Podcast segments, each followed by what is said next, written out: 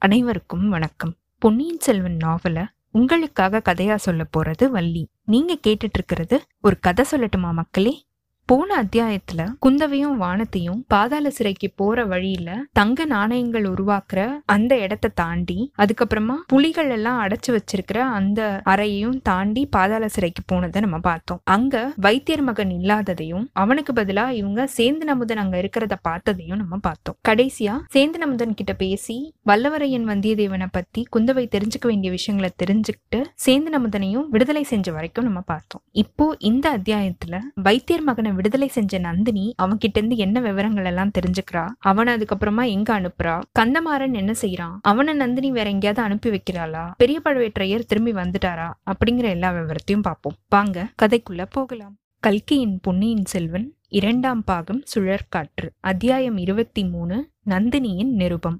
அன்னைக்கு சாயங்காலம் நந்தினி லதா மண்டபத்துல இருக்கிற ஹம்ச தூலிகா அப்படிங்கிற மஞ்சத்து மேல உட்கார்ந்து நிருபம் ஒண்ணு எழுதிட்டு இருந்திருக்கா. நிருபம் அப்படின்னா கடிதம் ஓலை அப்படின்னு சொல்லலாம். அவ ஒரு சில வரிகள் தான் அதுல எழுதியிருக்கா. அதை எழுதும்போது ஒரு பெரிய சுழற்காற்றுல மாட்டிக்கிட்டு இருக்கிற இளங்கொடி நடுங்குற மாதிரி அவளோட உடம்பு நடுங்கிட்டு இருந்திருக்கு. அடிக்கடி பெருமூச்சு வர விடுறா. அப்போ அங்க ரொம்பவே சில்லுன்னு தான் இருந்திருக்கு. அந்த மாதிரி சமயத்துல கூட பக்கத்துல ஒரு தாதி பொண்ணு நின்னு மயில் விசிறியால அவளுக்கு விசிறி விட்டுக்கிட்டு இருந்திருக்கா. அப்படி இருந்தும் நந்தினியோட பளிங்கு போல இருக்கிற நெத்தியில முத்து முத்தா வியர்வை துளிகள் துளிர்த்திருக்கு. அவ அந்த நிருபத்துல என்ன எழுதியிருக்கா அப்படின்னா அரசிலங்குமாரா தயங்கி தயங்கி பயந்து பயந்து இந்த நிருபத்தை நான் எழுத துணிஞ்சிருக்கேன். ராஜ்யத்தோட நிலைமைய பத்தி பலவிதமான செய்திகள் என்னோட காதுல விழுது. நீங்க எதையுமே கவனிக்கிறது இல்ல நோயினால மெலிஞ்சு போயிருக்கிற உங்களுடைய தந்தை பல தடவை சொல்லி அனுப்பியும் நீங்க தஞ்சைக்கு வரல. இதுக்கு காரணம் நான் தானோ அப்படின்ற எண்ணம் என்ன வதைக்குது. உங்களை ஒரு வாட்டி சந்திச்சா எல்லா சந்தேகங்களையும் போக்கிருவேன்னு நினைக்கிறேன். அதுக்காக உங்களோட மனசு இறங்குவீங்களா? தஞ்சைக்கு வர உங்களுக்கு விருப்பம் இல்ல அப்படின்னாலும் கடம்பூர் சம்புவரையர் மாளிகையில சந்திக்கலாம். நான் இன்னைக்கு உங்களோட பாட்டியோட ஸ்தானத்துல இருக்கேன். நாம சந்திச்சு பேசுறதுல என்ன ஆட்சேபம் இருக்க போகுது? இத கொண்டு வர வீர இளைஞன் சம்புவரையர் குமாரன். அவரை நீங்க பூரணமா நம்பி அவர்கிட்ட எந்த ஒரு விஷயத்தையும் சொல்லி அனுப்பலாம். இப்படிக்கு துரதிர்ஷ்டத்தோட கூட பிறந்த அபாக்கியவதி நந்தினி அப்படின்னு அந்த நிருபத்துல நந்தினி எழுதியிருந்திருக்கா. உண்மையாவே அவ தயங்கி தயங்கி யோசிச்சு யோசிச்சு தான் இந்த மாதிரியான வார்த்தைகளை அந்த நிருபத்துல எழுதியிருக்கா. அதுக்கப்புறமா விசிறி விட்டுட்டு இருந்த தாதி பொண்ணை பார்த்து போடி போய் கடம்பூர் இளவரசரை உடனே கூட்டிட்டு வா அப்படின்னு சொல்லியிருக்கா. தாதி பொண்ணு கந்தமாறனை போய் கூட்டிட்டு வந்து விட்டுட்டு கொஞ்சம் தள்ளி போய் நின்றுருக்கா கந்தமாறனோட கண்கள் நந்தினிய நிமிந்து பாக்குறதுக்கு கூசி இருக்கு எங்கேயோ தோட்டத்தை பார்த்துக்கிட்டே கந்தமாறன் நின்றுருக்கான் ஐயா உட்காருங்க அப்படின்னு நந்தினி சொல்லும்போது அவளோட குரல்ல இருந்த நடுக்கம் கந்தமாறன அவளோட முகத்தை உத்து பாக்குற மாதிரி செஞ்சிருக்கு. நந்தினி தொடர்ந்து குந்தவை தேவிய பார்த்த கண்களால என்ன பார்க்க முடியாம இருக்கிறது வியப்பொன்னும் இல்ல அப்படின்னு சொல்லி சிரிச்சிருக்கா. இந்த சொற்கள் கந்தமாறனுடைய நெஞ்ச பிளந்துருச்சு. அவளுடைய புன்னகை அவனுடைய தலையை கிருகிருக்க வச்சிருச்சு. தட்டு தடுமாறி ஆயிரம் குந்தவைகள் ஒரு நந்தினி தேவிக்கு இணையாக மாட்டாங்க அப்படின்னு கந்தமாறன் சொல்லியிருக்கான். இருந்தாலும் இளைய பிராட்டி விரல் அசைச்சா வானுலகத்துக்கு போய் இந்திரனுடைய சிம்மாசனத்தையே கொண்டு வந்துருவீங்க. நான் எவ்வளோ வற்புறுத்தி கேட்டாலும் உட்கார கூட மாட்டீங்க அப்படின்னு நந்தினி சொல்லியிருக்கா. கந்தமாறன் உடனே எதிரில் இருந்த ஒரு மேடை மேல உட்கார்ந்துட்டு நீங்க சொன்னீங்க அப்படின்னா பிரம்மலோகத்துக்கு போய் பிரம்மாவோட தலையை கூட வெட்டி கொண்டு வந்துருவேன் அப்படின்னு சொல்லியிருக்கான் நந்தினி நடுநடுங்கி போயிருக்கா. கந்தமாறனை பார்க்காமலே வேற பக்கத்தை பார்த்து பரமசிவன் வெட்டி தள்ளினது போக பிரம்மாவுக்கு மிச்சம் நாலு தலைகள் தான் இருக்கு. நீங்க இன்னொன்னையும் வெட்டிட்டு வந்தீங்கன்னா கூட பிரம்மா பிழைச்சுப்பாரு அப்படின்னு சொல்லியிருக்கா.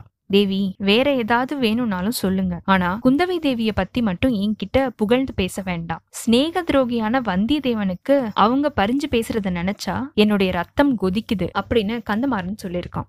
ஆனாலும் இன்னைக்கு காலையில உங்களுடைய கற்பனா சக்தி ரொம்பவே அபாரமா இருந்தது என்னமோ உண்மைதான். உங்களுக்கும் உங்களுடைய நண்பனுக்கும் நடந்த துவந்த யுத்தத்தை பத்தி எவ்வளோ கற்பனையா பேசுனீங்க? அப்படின்னு நந்தினி சொன்ன வார்த்தைகள் கந்தமாறனுக்கு கொஞ்சம் வெட்கத்தையே ஏற்படுத்திருச்சு. அவனை சந்திச்சது எப்படி அப்படின்னு ஏதாவது சொல்லணும் தானே? அதனாலதான் சொன்னேன். அவன் என்னோட முதுகுல குத்துனது என்னமோ உண்மைதானே? அப்படின்னு கந்தமாறன் கேட்க ஐயா அன்னைக்கு நடந்தது எல்லாத்தையுமே நீங்க இன்னும் ஒரு தடவை நல்லா ஞாபகப்படுத்தி பாக்குறது நல்லது அப்படின்னு நந்தினி சொல்லியிருக்கா. நீங்க கூட என்னோட வார்த்தையை சந்தேகிக்கிறீங்க போல? சந்தேகம்லாம் இல்ல. இருந்தாலும் நீங்க ஒரு சில விஷயங்களை மறந்து போயிருக்கீங்க. வந்தியத்தேவனை என்னைக்காவது ஒரு நாள் சிறைப்படுத்தி கொண்டு வருவாங்க. அப்போ நீங்க அவன் மேல குற்றம் சாட்டுறதுக்கு உண்மையான ருசு ஏதாவது வேணும் தானே? அப்படின்னு நந்தினி கேட்டிருக்கா.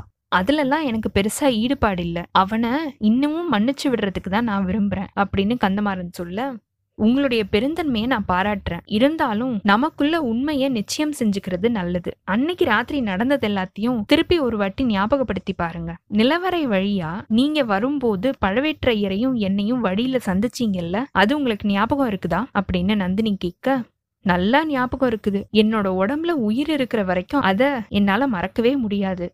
அப்போ நீங்க என்ன சொன்னீங்க? அப்படின்னு உங்களுக்கு ஞாபகம் இருக்குது தானே என்ன சொன்னேன்னு ஞாபகம் இல்ல உங்களை பார்க்கும்போது மெய் மறந்து போயிட்டேன் அப்படின்னு கந்தமாறன் சொல்லியிருக்கான். ஆனா நீங்க சொன்னது எனக்கு நல்லாவே ஞாபகம் இருக்கு. ஐயா உங்களோட குமாரியோட அழக பத்தி நான் எவ்வளவோ கேள்விப்பட்டிருக்கேன். ஆனா அதெல்லாம் உண்மைக்கு உரை போட காணாது அப்படின்னு சொன்னீங்க. ஐயோ அப்படியா அதனால அதனாலதான் அவர் அப்படி கோவப்பட்டாரோ? இப்ப கூட அவருக்கு என்னை கண்டா அவ்வளவா பிடிக்கிறது இல்ல அப்படின்னு கந்தமாறன் சொல்லியிருக்கான். நந்தினி சிரிச்சுக்கிட்டே உங்களை அவருக்கு பிடிக்கல அப்படின்னா எந்த பாதகமும் இல்ல. உங்களுக்கு அவரை பிடிச்சிருக்கு தானே அதுவே போதும் அப்படின்னு சொல்லியிருக்கா. தேவி உண்மைய சொல்றேன். உங்ககிட்ட மறைச்சு என்ன பயன்? எனக்கும் அவரை பிடிக்கல அப்படின்னு கந்தமாறன் சொல்லியிருக்கான். அதனாலயும் எந்த பாதகமும் இல்ல. எனக்கு அவரை பிடிச்சிருக்கு. அதுவே போதும். இப்படிப்பட்ட கணவனை அடையறதுக்கு நான் எவ்வளவு தவம் செஞ்சேனோ அப்படின்னு நந்தினி சொல்லியிருக்கா. இத கேட்ட கந்தமாறனோட உள்ளம் குழம்பி இருக்கு என்ன சொல்றதுன்னு தெரியாம அவன் சும்மாவே இருந்திருக்கான். அது போனா போகட்டும். நிலவரையில எங்களை பார்த்ததுக்கு அப்புறமா என்ன செஞ்சீங்க? அப்படின்னு நந்தினி கேட்க தீவத்தி பிடிச்சிட்டு வந்த காவலன் வழிகாட்டிக்கிட்டே போனான். நான் உங்களோட ஞாபகமாவே கூட போனேன். ரகசிய மதில் சுவரை திறந்து விட்டுட்டு காவலன் நகர்ந்து நின்னான். நான் அதுல நுழைஞ்சேன். உடனே முதுகுல யாரோ குத்துனாங்க. அவ்வளவுதான் எனக்கு ஞாபகம் இருக்கு. வந்தியத்தேவன் நான் அங்க வருவேன் அப்படின்னு எப்படியோ தெரிஞ்சுக்கிட்டு வெளியில காத்துட்டு இருந்திருக்கணும் அப்படின்னு கந்தமாறன் சொல்லி முடிக்கும் போது இல்ல ஐயா உங்களோட யூகம் ரொம்பவே தப்பு. வெளியில அவன் காத்துக்கிட்டு இருக்கல. நீங்க கூட அவன் கட்சியில சேர்ந்துட்டீங்களா? அப்படின்னு கந்தமாறன் கேட்க நான் ஏன் அவன் கட்சியில சேரணும்? எனக்கு என்ன லாபம் அதனால? இல்ல அவனுக்கு தான் என்ன லாபம்? இப்படிதான் நடந்திருக்கணும் அப்படின்னு எனக்கு இப்போ நிச்சயமா தெரியுது அப்படின்னு நந்தினி சொல்ல சொல்லுங்க தேவி எப்படின்னு சொல்லுங்க. வந்தியத்தேவன் வெளியில காத்துக்கிட்டு இருக்கல. அப்புறம் வேற யாரு காத்துக்கிட்டு இருந்தாங்க? வேற யாரும் இல்ல. வந்தியத்தேவன் வெளியில தான் காத்துக்கிட்டு இருக்கலன்னு நான் சொன்னேன். அவன் அந்த பொக்கிஷ நிலவரைக்குள்ளேயே தான் காத்துக்கிட்டு இருந்திருக்கான் அப்படின்னு நந்தினி சொல்லியிருக்கா. என்ன என்ன? அது எப்படி சாத்தியமாக முடியும் தேவி?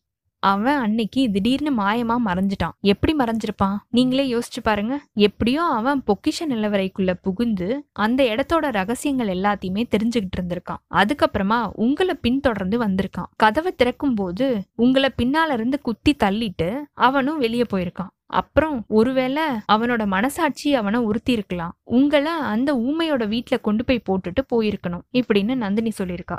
தேவி நீங்க சொல்ற மாதிரி தான் நடந்திருக்கணும். சந்தேகமே இல்ல. இவ்ளோ நாளும் இது என்னோட புத்திக்கு எட்டவே இல்லையே. மத்தவங்களுக்கு கூட புலப்படல. இந்த சோழ நாட்டிலேயே ரொம்பவே மதிநுட்பம் அதிகமா உள்ளவங்க யாரு அப்படின்னு கேட்டா நீங்க தான் அப்படின்னு நான் சொல்லுவேன். இந்த உலகத்துல அறிவு படைச்சவங்க எல்லாம் உண்டு. அழகு படைச்சவங்களும் உண்டு. ரெண்டும் சேர்ந்து உள்ளவங்கள இந்த பிரம்மாவோட படைப்புல பாக்குறது ரொம்பவே அபூர்வம். உங்ககிட்ட தான் அழகு அறிவு ரெண்டுமே பொருந்தி இருக்கிறத நான் பாக்குறேன் அப்படின்னு பரவசமா கந்தமாறன் சொல்லியிருக்கான்.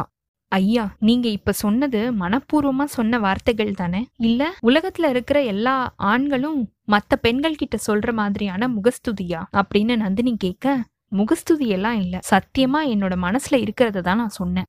அப்படின்னா என்ன பூர்ணமா நீங்க நம்புறீங்க தானே? நம்பி எனக்காக ஒரு உதவி செய்வீங்களா? அப்படின்னு நந்தினி கேட்க என்னால முடிகிற காரியம் எதுவா இருந்தாலும் அதை நான் செய்யறதுக்கு சித்தமா இருக்கேன் அப்படின்னு கந்தமாறனும் சொல்லியிருக்கான். எனக்காக நீங்க காஞ்சிக்கு போகணும். காசிக்கு போக சொன்னாலும் நான் போறேன் தேவி. அவ்வளோ தூரம் போக வேண்டியதில்ல. காசியில உள்ள இளவரசர் ஆதித்த கரிகாலருக்கு ஒரு நிருபம் கொடுக்கறேன். அத அவர்கிட்ட கொண்டு போய் சேர்க்கணும். சேர்த்துட்டு அவரை உங்களுடைய கடம்பூர் அரண்மனைக்கு விருந்தாளியா கூப்பிடணும் இப்படின்னு நந்தினி சொல்லியிருக்கா. தேவி இது என்ன வார்த்தை சொல்றீங்க? உங்களுடைய கணவரும் என்னுடைய தந்தையும் இன்னும் பல சோழ நாட்டு பிரமுகர்களும் ராஜ்யத்தை பத்தி செஞ்சுட்டு வர இந்த ஏற்பாடுகள்லாம் உங்களுக்கு தெரியாதா? அப்படின்னு கந்தமாறன் கேட்க நல்லாவே தெரியும். அதை விட இன்னும் சில விஷயங்களும் எனக்கு தெரியும். ஐயா உங்களோட குடும்பமும் என்னோட குடும்பமும் இன்னும் பல பெரிய குடும்பங்களும் பெரிய அபாயத்தோட வாசல்ல நின்னுட்டு இருக்கு அதுக்கு காரணம் யாரு தெரியுமா? சொல்லுங்க தேவி. இன்னைக்கு மதியானம் இங்க விருந்தாளியா வந்திருந்தாலே அந்த பாதகி தான். ஐயையோ இளைய பிராட்டி ஐயா சொல்றீங்க?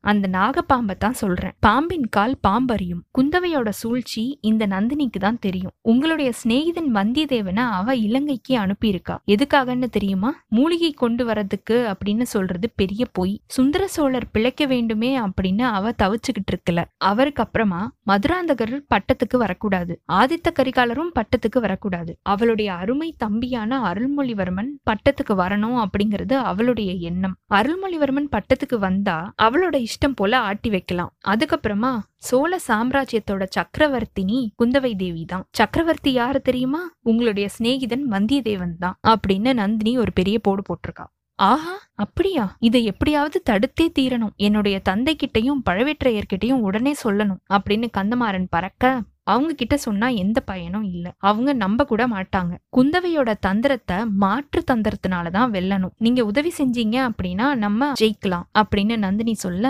கட்டளையிடுங்கள் தேவி.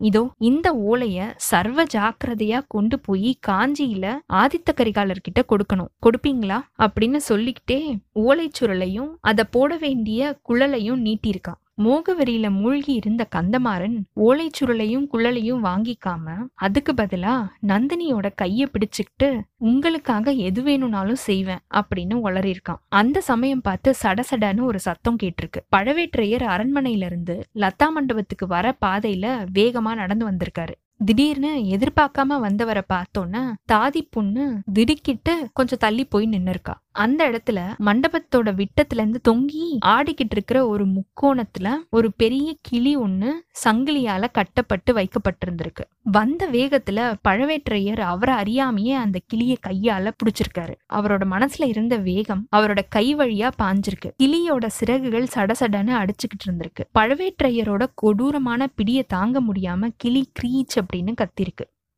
இத்தோட இந்த அத்தியாயம் நிறைவு பெற்றதுங்க. அடுத்த அத்தியாயத்துல பெரிய பழவேற்றையர் நந்தினி கிட்டயும் கந்தமாறன் கிட்டயும் என்ன பேச போறாரு? அந்த கிளியோட கதி என்ன ஆக போகுது? ஏற்கனவே பெரிய பழவேற்றையருக்கு கந்தமாறனை பிடிக்காது. இப்போ இங்க நடந்த இந்த விஷயத்த அவர் பார்த்துட்டு கேட்டுட்டு வந்திருக்காரா? அதனால என்ன விபரீதங்கள்லாம் நடக்க போகுது? அப்படிங்கிற எல்லா விவரத்தையும் பார்ப்போம். உங்களுக்கு இந்த எபிசோட் பிடிச்சிருந்ததுன்னா லைக் பண்ணுங்க. உங்க ஃப்ரெண்ட்ஸ் எல்லாருக்கும் ஷேர் பண்ணுங்க. கண்டினியூஸா எங்களுக்கு உங்க சப்போர்ட் கொடுத்துட்டே இருங்க. எங்களோட சேனலை சப்ஸ்கிரைப் பண்ணுங்க ஃபாலோ பண்ணுங்க. அடுத்த அத்தியாயத்துக்காக காத்திருங்க.